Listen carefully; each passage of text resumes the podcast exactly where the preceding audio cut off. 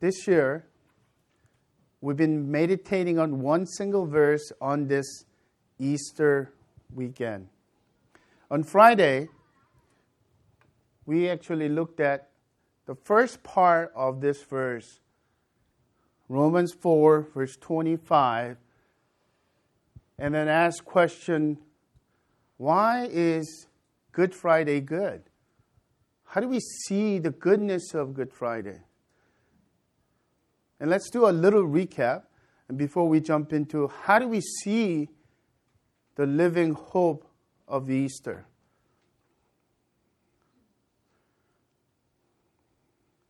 There are a couple of things that I'd like to say up front about the Good Friday, and I'll, I would like to repeat myself what I said in the on Friday, Good Friday service.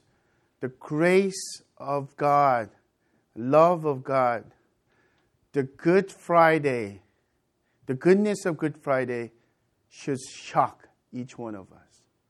We must be so surprised by the grace of God. How good, how great Good Friday is. The second point of today, as we begin about the resurrection of Christ, and I'm going to say up front, this is where message is going. I believe the scripture, God's word, says that if we have risen Christ as our living hope, we have the greatest strength in the whole world. Even using the terminology of Star Wars, it's not may the force be with us, may the living hope of risen Christ will continually be with us. But Good Friday first. The single verse we've been meditating on this weekend was from Romans 4 25. Jesus was delivered up for our trespasses. And that was the first part. The three things that we see in the goodness of Good Friday is, is actually begins with sin. Did you know sin is the single most important concept to understanding Christianity? All other religions doesn't start with sin.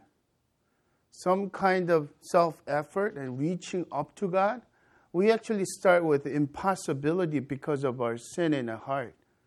It's not just because of what we did, but because who we are in depravity of our heart we end up sinning.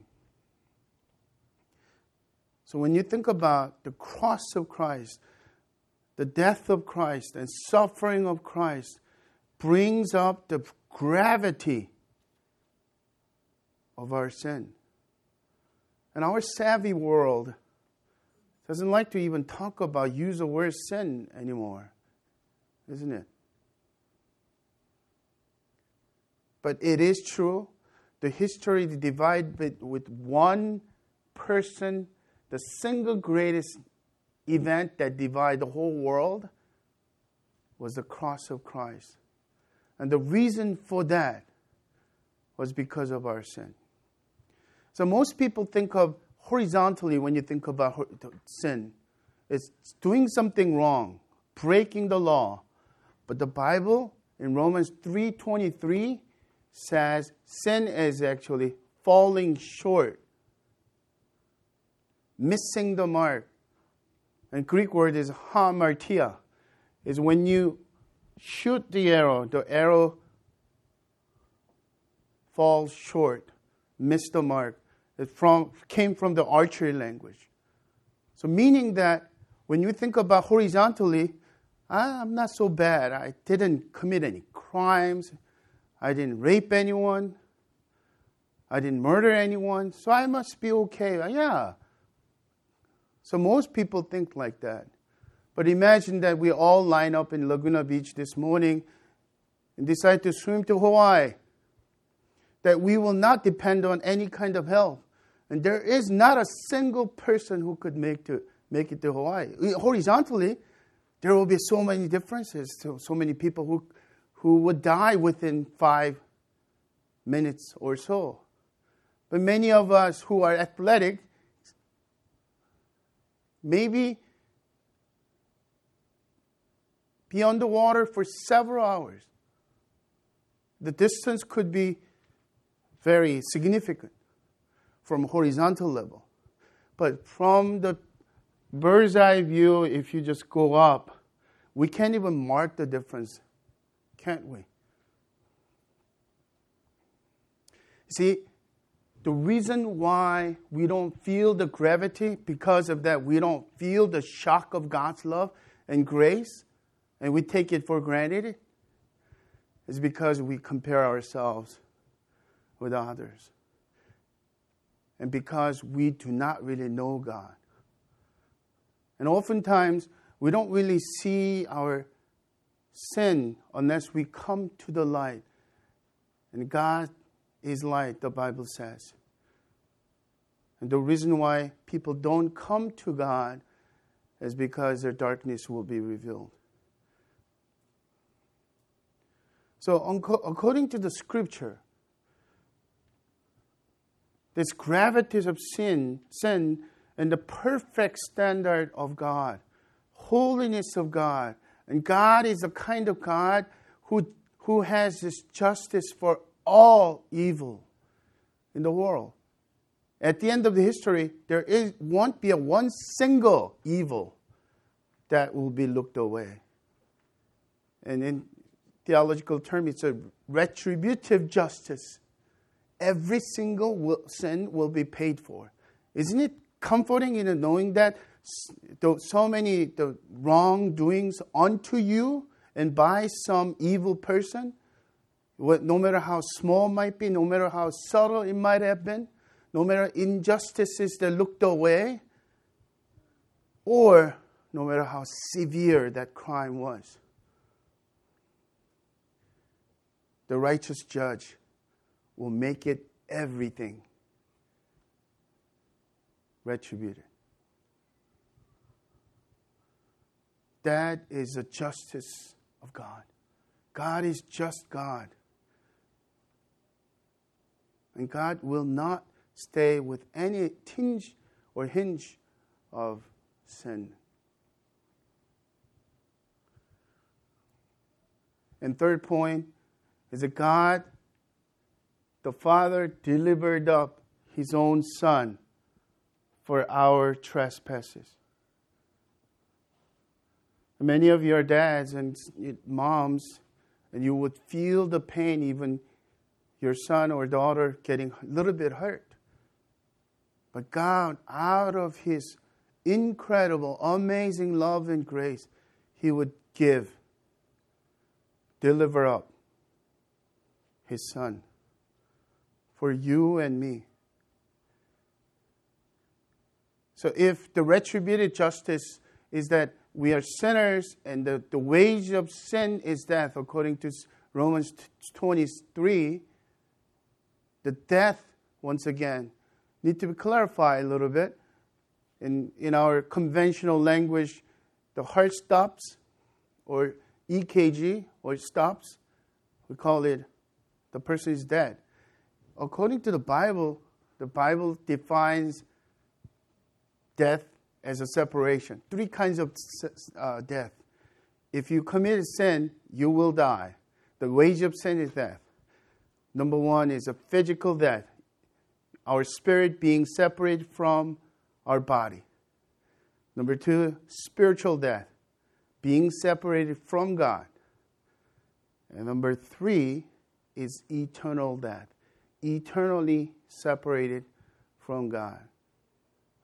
And people usually know it as going to hell. This was the justice of God. So instead of letting us condemn to sin and die and for eternal damnation, what has happened was God offered up. Okay, let's make this picture very clearly. God became human, just like you and me, but who has no sin, and Christ, while we're yet sinners, died on the cross for our sins because of the love of God. So this is not the point of that Christ is, is you know blocking us from from angry Father, where actually God Himself gave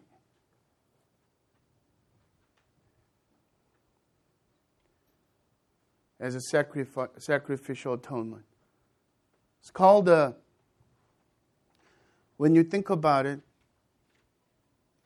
no one can really die for that kind of death, right? Because we all come short of glory of God. No one can swim to Hawaii, and there's not a single person who could die twice. And Christ died on the cross by God's willing offering and de- delivering up and that is amazing grace. And I'm praying that the eyes of our heart would be open to this, the reality of sin in our lives and grace of God. Well, that's not the end of the story. Today, we begin to go into the second part. And the question that we're asking is how do we see the living hope of Easter? What is the big deal about Easter? There are three things at least. Number one, we must see that Christ's justification becomes ours through faith in the risen Christ. The second part of Romans 4:25, Jesus delivered up for our trespasses and raised for our justification. And notice that this is a passive, not an active acting on, on Jesus. One could say um, Jesus rose from the dead, nothing wrong with that. But in the, the reality of what has happened is that Jesus entrusting his entire life to him, to the God the Father, and the Bible calls that as obedience to the Father, to the cross. In other words, He gave Himself up on that cross for your sins and mine. And what God had done was raised Him from the dead.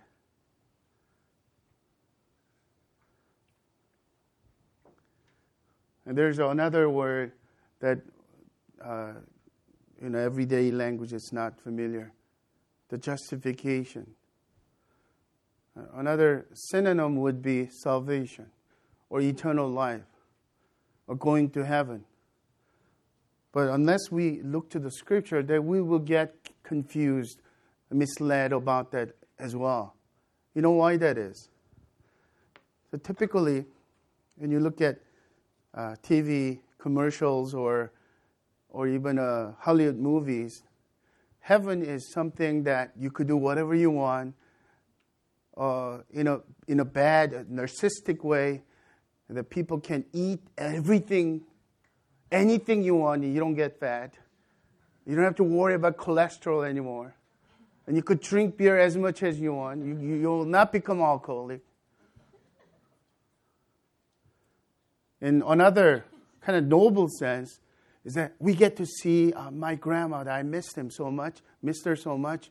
And then, oh, we get to see everyone we had said goodbye in the funerals. We will be together again. Husband who lost his loving and beautiful wife through accident might say that. But think about this salvation, justification, eternal life, and going to heaven in light of Scripture, if God's not there, that's not heaven. You could think of anything you want, you could do anything you could do in that place, and the, bed, that is a perfect place and God doesn't exist there. God is not there. That's not heaven. Jewish people, because of Old Testament, actually understood this. When they heard word justification, it meant automatically having right relationship with God.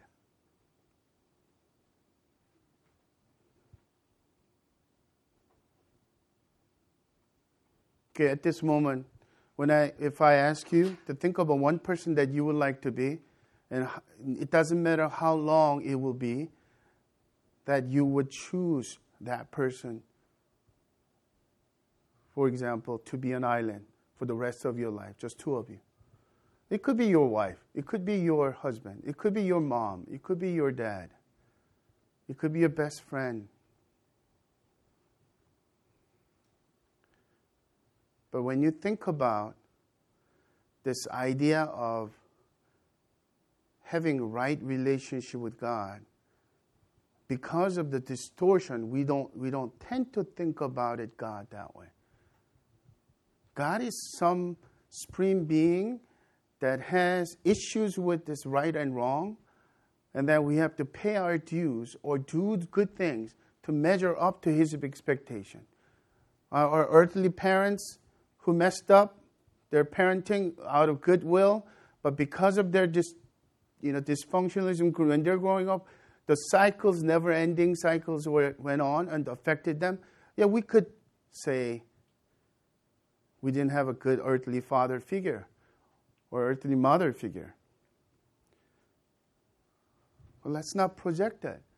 The Bible says God is good.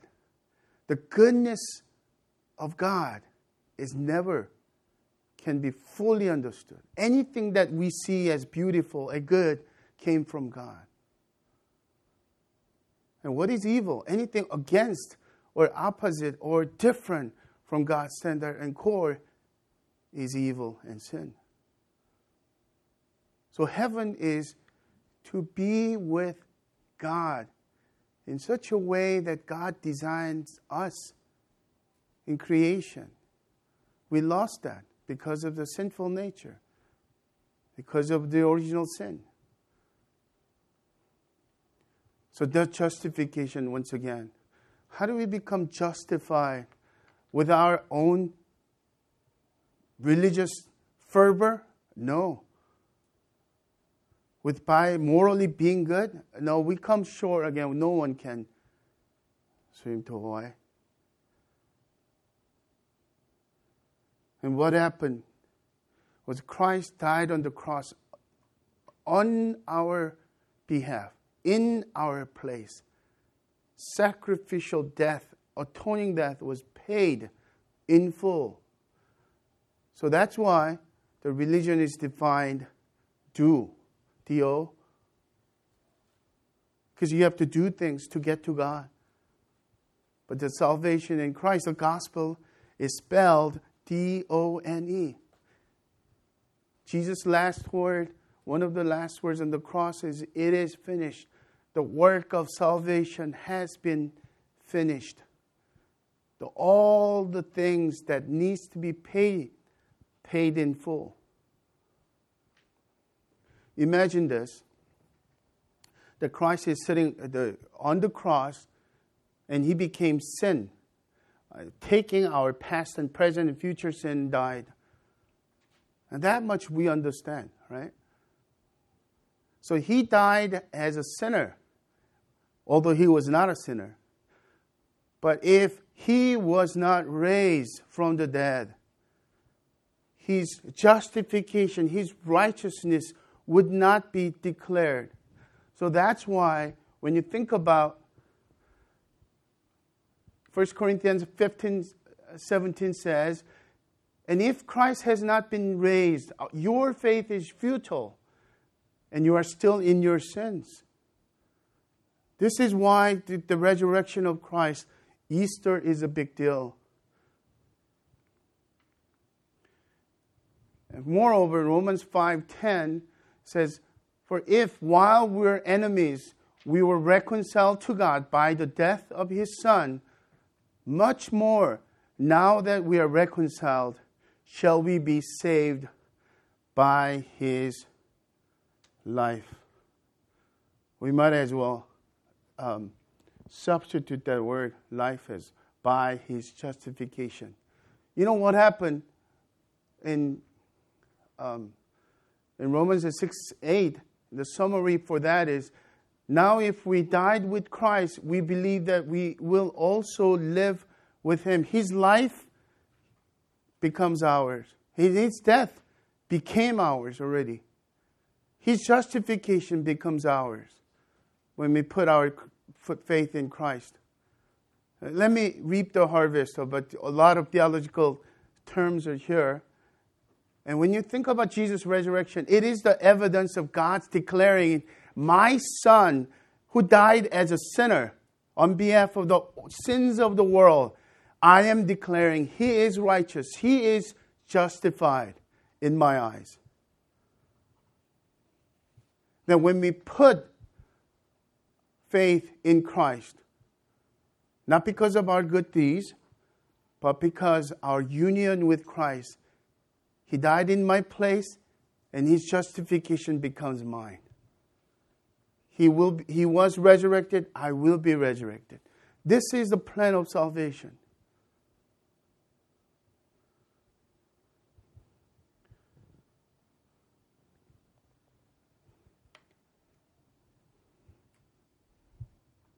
So living hope comes with this.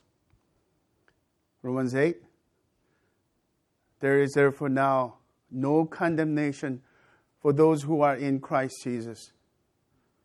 For the law of the Spirit of life has set you free in Christ Jesus from the law of sin and death.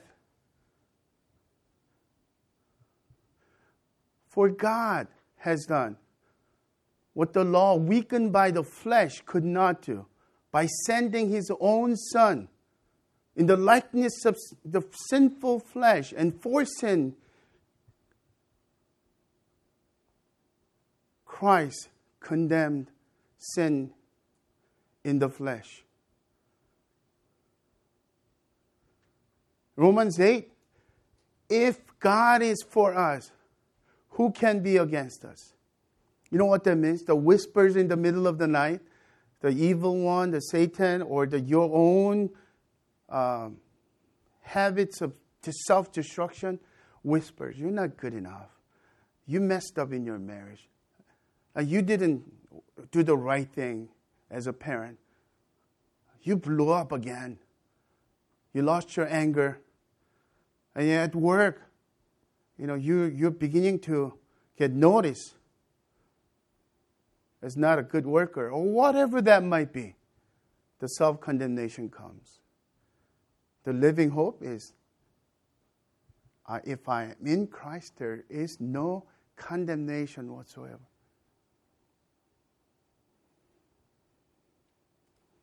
See, simply put, the, there are two categories of people God designed here. The, the first Adam committed sin, and under Adam, we are all born. And if you're under Adam, we cannot escape the wrath of God. We're sinners. But if we put our faith by grace, which means undeserved favor of God, as a free gift, if we receive Christ through faith, and we become a child of God who belongs to Christ.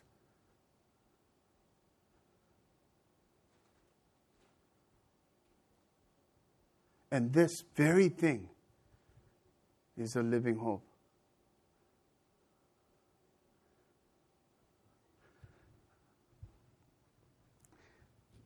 Let me bring to um, down to earth Some of you um, had a wild life, and many of us did, you know, lived the, the way you want. And then come to realize, I gotta clean up my act. And that is actually beginning point of seeing your brokenness, seeing how messed up you really are inside. Because you thought that you make up your mind you could be better on something. Oh, All your self improvement on the outer surface might happen. The same thing for me. And as a pastor, in the middle of the night, I get up in the morning, three o'clock in the morning. The first thing thought come to my mind is not a, oh, how lovely I am. It's really how messed up I am. The living hope in Christ is there is no one who can condemn me.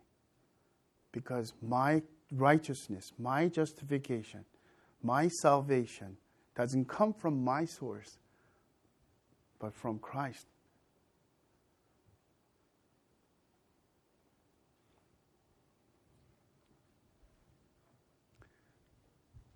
The second thing that we, we need to see is that we must see our justification in Christ gives us a living hope in facing today, including hardship and sufferings. We just meditated on a single verse, right? Romans 4:25. Jesus was delivered up for our trespasses and raised for our justification and being in right relationship with God, salvation. And then you might ask, what, what is the result then, and why is the justification that good? And Romans 5, verse 1 starts with that, it actually gives us the list of it. At least here, the present ones are there for us. Verse 1 Therefore, since we have been justified by faith, we have peace with God through our Lord Jesus Christ. Through him, we have also obtained access by faith into this grace in which we stand. And we rejoice in the hope of glory of God. Did you see that? Three things right away. We have peace with God. Peace of God is something that you physically I mean, emotionally feel and peace of God, and you know, you feel the peace in your heart. But peace with God is a, more of a legal term. This is a positional thing. It's declared. God has nothing against you anymore because of what Christ has done for you, and because you belong to Christ by faith and faith alone.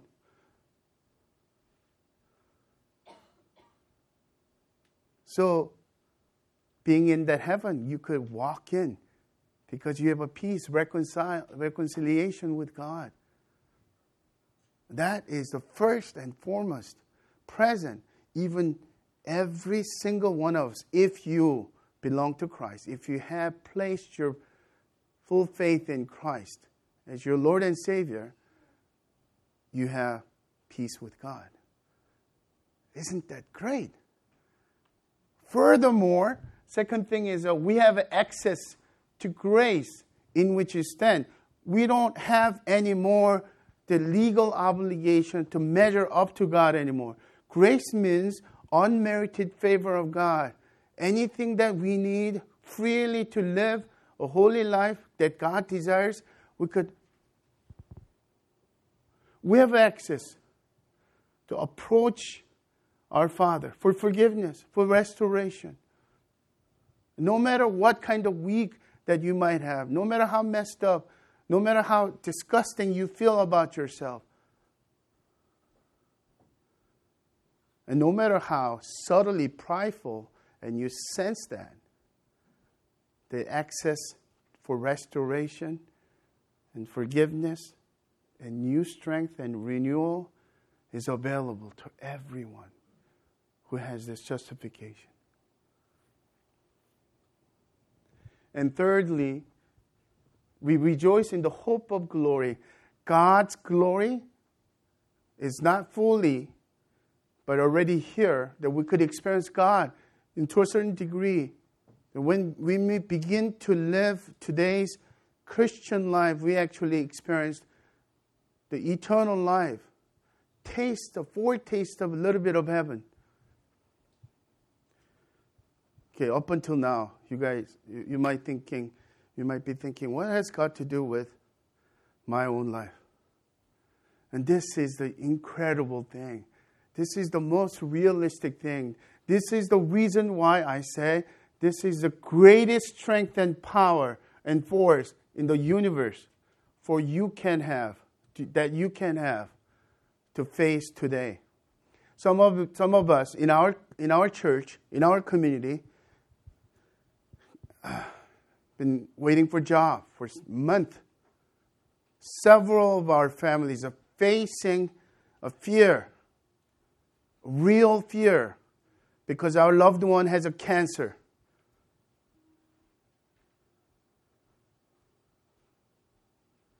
Or incurable disease. And maybe some of you, the marriage has been really, really difficult. Maybe you, you feel the wall at, in terms of your career. You're approaching 40 and maybe even beyond 40. Am I in the wrong career? Is it too late to change? I could, I could never see doing this for the rest of my life. What do I do? I feel trapped. And some of you cannot kick the bad habit. You know it's unhealthy for you.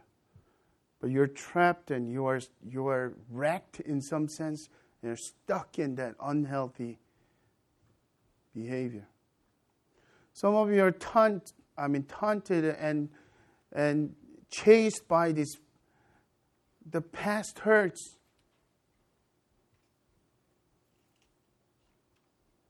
And even, even if you want to somehow relieve that by by going to counseling or reading self help books, it doesn't work. The living hope of Easter is when Christ has a right relationship with God, God becomes our Abba Father, which means daddy. And He, can I remind you, created the universe. He is Almighty, omniscient, all sovereign God. And on top of that, not only He's all powerful, He's all good. And I often say this for those people who struggle, and even when I struggle in trusting God in, in the daily difficulties, if we don't have a problem trusting the fact that Jesus died on the cross, God died on, the, on our place. If someone died in your out of love, for you, would he mislead you? Can you trust that kind of God? If you are in that relationship, read the, the following verses in verse 3. Not only that, we rejoice in our sufferings, knowing that suffering produces endurance, and endurance produces character, and character produces hope, and hope doesn't put us to shame because God's love has been poured into our hearts through the Holy Spirit who has been given to us. I think one of the biggest lies, and even in, in, in the name of preaching the gospel, this lie came in. And you come to God and uh, come to Christ, all your problems will go away, and you'll be wealthy and you'll be healthy and for the rest of your life, you will enjoy prosperity.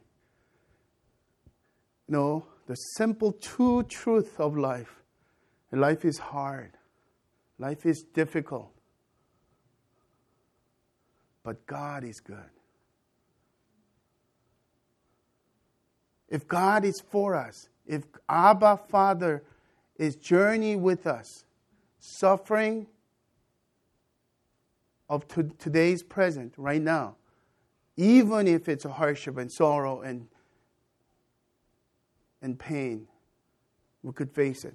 And in Romans 8, Paul puts it this way Who shall separate us from the love of Christ? Shall tribulation or distress or persecution or famine or nakedness or danger or sword?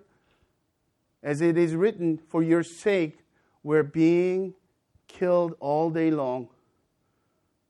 We are regarded as sheep to be slaughtered. No, in all these things we are more than conquerors through him who loved us. The first century Christians, it meant physical dying, physical death, persecution. But even in that, Paul claims that living hope gives him the power to be more than a con- conqueror. So I, I want to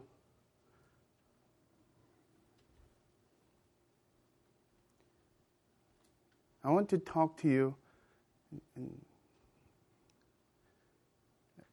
most genuine way I can, without throwing anything um, to muddle the, this talk. And many of you believe in Christ, maybe going to church, and you have, in some certain degree, been faithful in attendance and participation.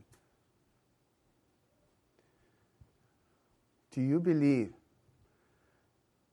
that risen Christ lives in you, that you have a living hope? The fear that you feel right now, and your worries that you have for your children, for your family, unmet needs of your life. Do you believe the living hope you have has the greatest strength you have to overcome and to face?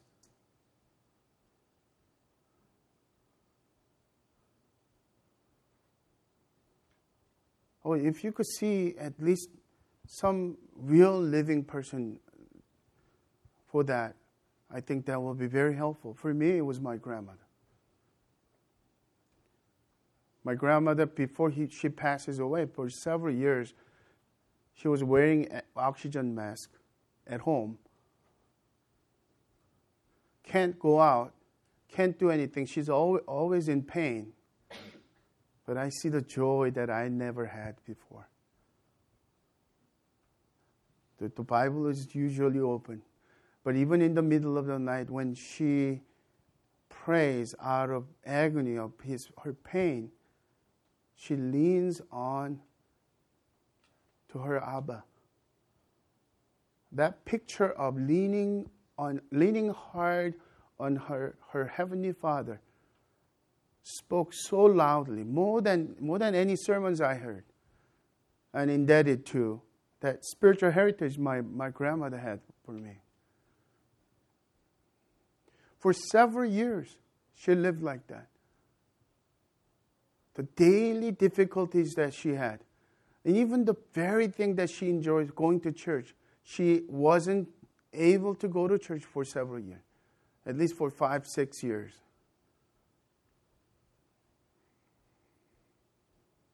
But instead of being a burden and cranky, you know, old grandma, she exuded joy bubbling joy, supernatural joy.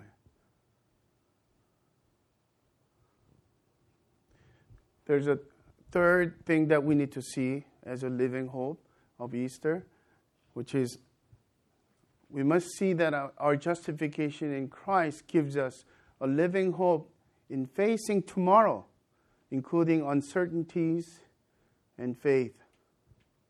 Going back to Romans 5:10 again, for if we were enemies, we were reconciled to God by the death of his Son.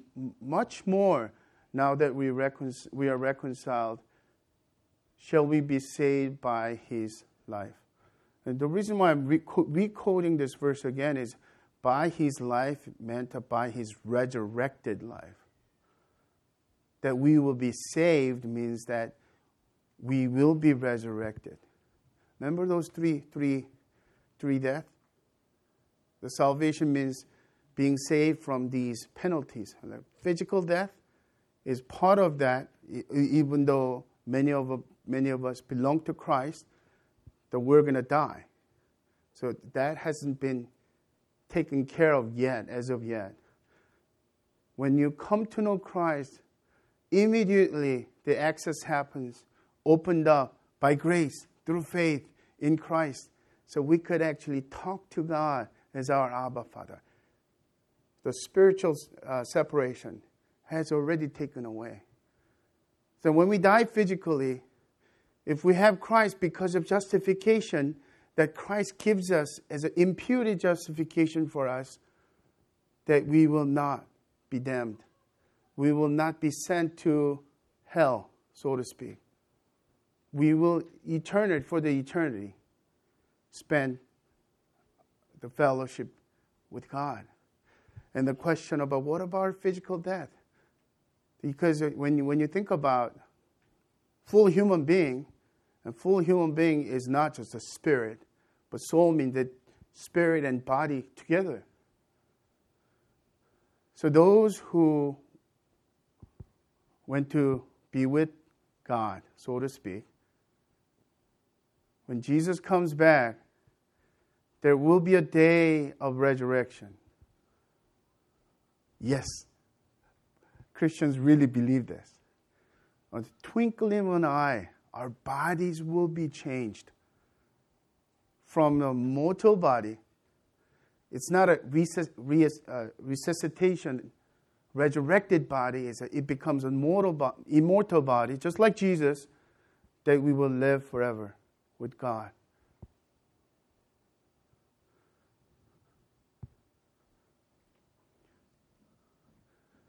There is a reason why I expound on these theological concepts because that is the truth of God, unchanging truth of God on which we stand. So when you think about our hope, living hope, looking, looking, looking forward to uncertainty future, and even death, and death of your loved one or even your own death. 1 Corinthians 15, verse 40, uh, 54 to 57, Paul exclaims it this way When the perishable puts on the imperishable, and the, immor- the mortal puts immortality, then shall come to pass the saying that is written, Death is swallowed up in victory. Oh, that, where is your victory? Oh, that, where is your sting? The sting of death is sin, and the power of sin is the law.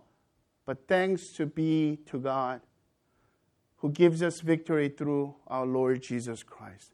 In other words, in Christ, we have overcome the power of death. So let's summarize in this one. Facing death. Um, I, have been, I've been dragging and fearful about going back to the physical. It's been two, three years already. And we changed the doctor and the uh, insurance. So I, am in uh, my fifth year and going to turn 51 this in two, three months. So some of the uncertainties are there.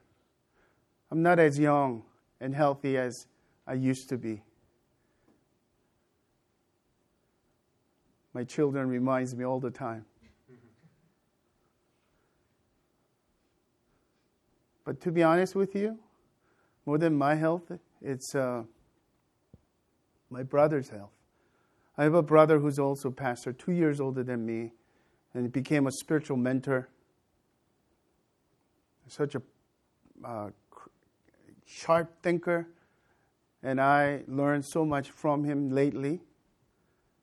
But about one and a half year ago, uh, he was diagnosed with this in, uh, incurable disease, brain disease called a PML, and his speech impediment has been gotten worse, and he has hard hard time walking because of right side.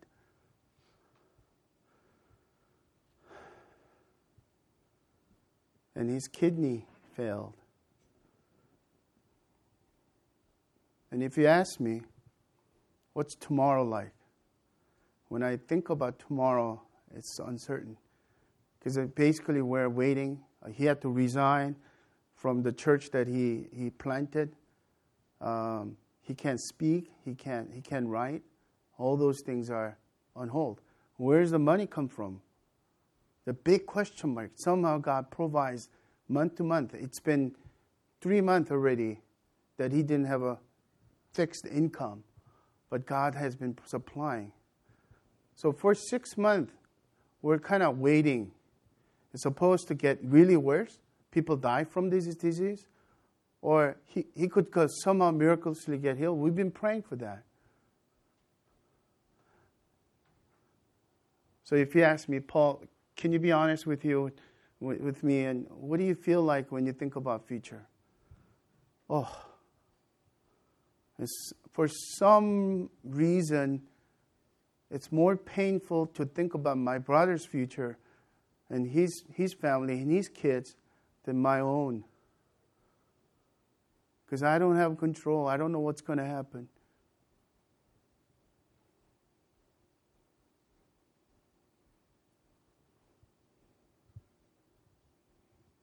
With all honesty, whenever I feel that, I turn to this living hope in Christ.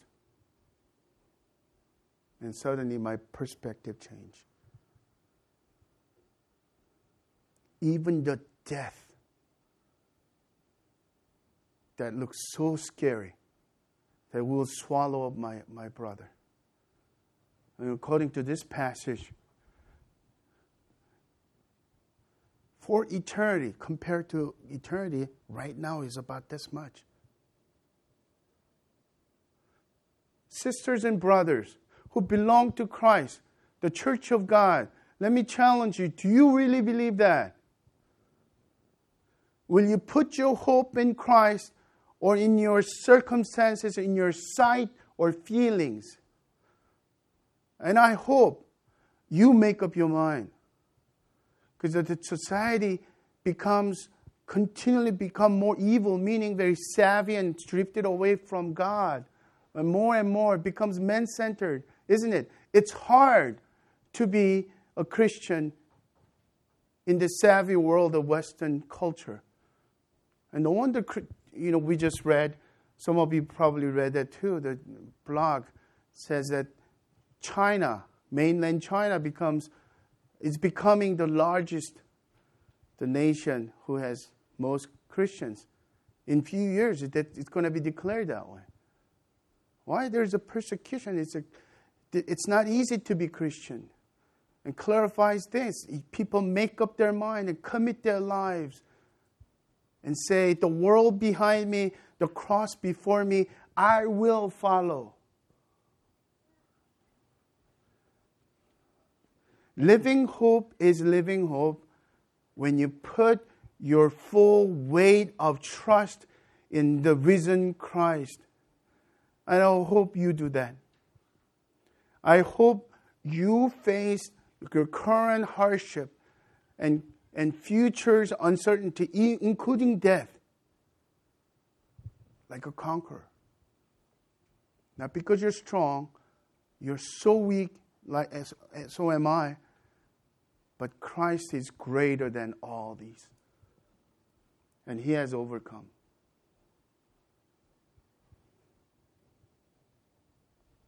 I conclude with this final thought. Um, was it 1974 or so? Uh, the gospel songwriter and performer by the name of this couple, Bill and Gloria Gaither. And they were faced with this horrible news. Like the probably one of those uh, Korean ferry disaster. As of now, the death roll toll went up to 58 people, and still 250 high school kids, teenagers, still trapped, and most of them probably are dead. They cannot, the survival rate is almost zero, they said. Experts are saying. How horrific because of one person's, the, the captain and his crew's irresponsibility. Unthinkable thing. So Bill, Bill and Gloria Gaither maybe somehow read that kind of story, nuclear war and, and things like that. And, they were traumatized. Every morning she would wake up. Gloria Gaither will wake up pregnancy. This baby will come out into this horrible, sinful world. I don't know how I could handle this. And in their meditation, these words came. And the living hope took over their hearts and became strongest force. And they wrote these words and they praise God. This is merely the chorus part. Because He li- lives, I can face tomorrow. Because He lives, all fear is gone. Because I know He holds the future and life is worth the living just because He lives.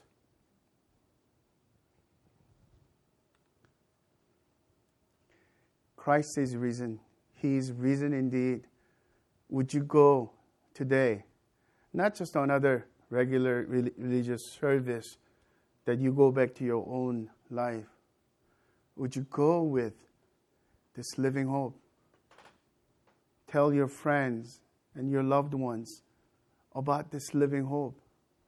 Put your weight into that risen Christ so that you could share boldly and confidently. And more than that, let's thank our Father,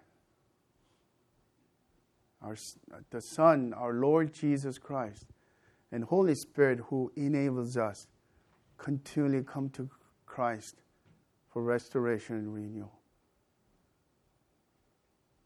May the Lord be with you and keep you. May the Lord lift up his countenance upon you as you put your entire weight of faith in Christ, the risen Savior. Let's pray. And Father, thank you for the living hope you've given us in Christ Jesus our Lord. We pray that this morning if anyone in, sitting in this room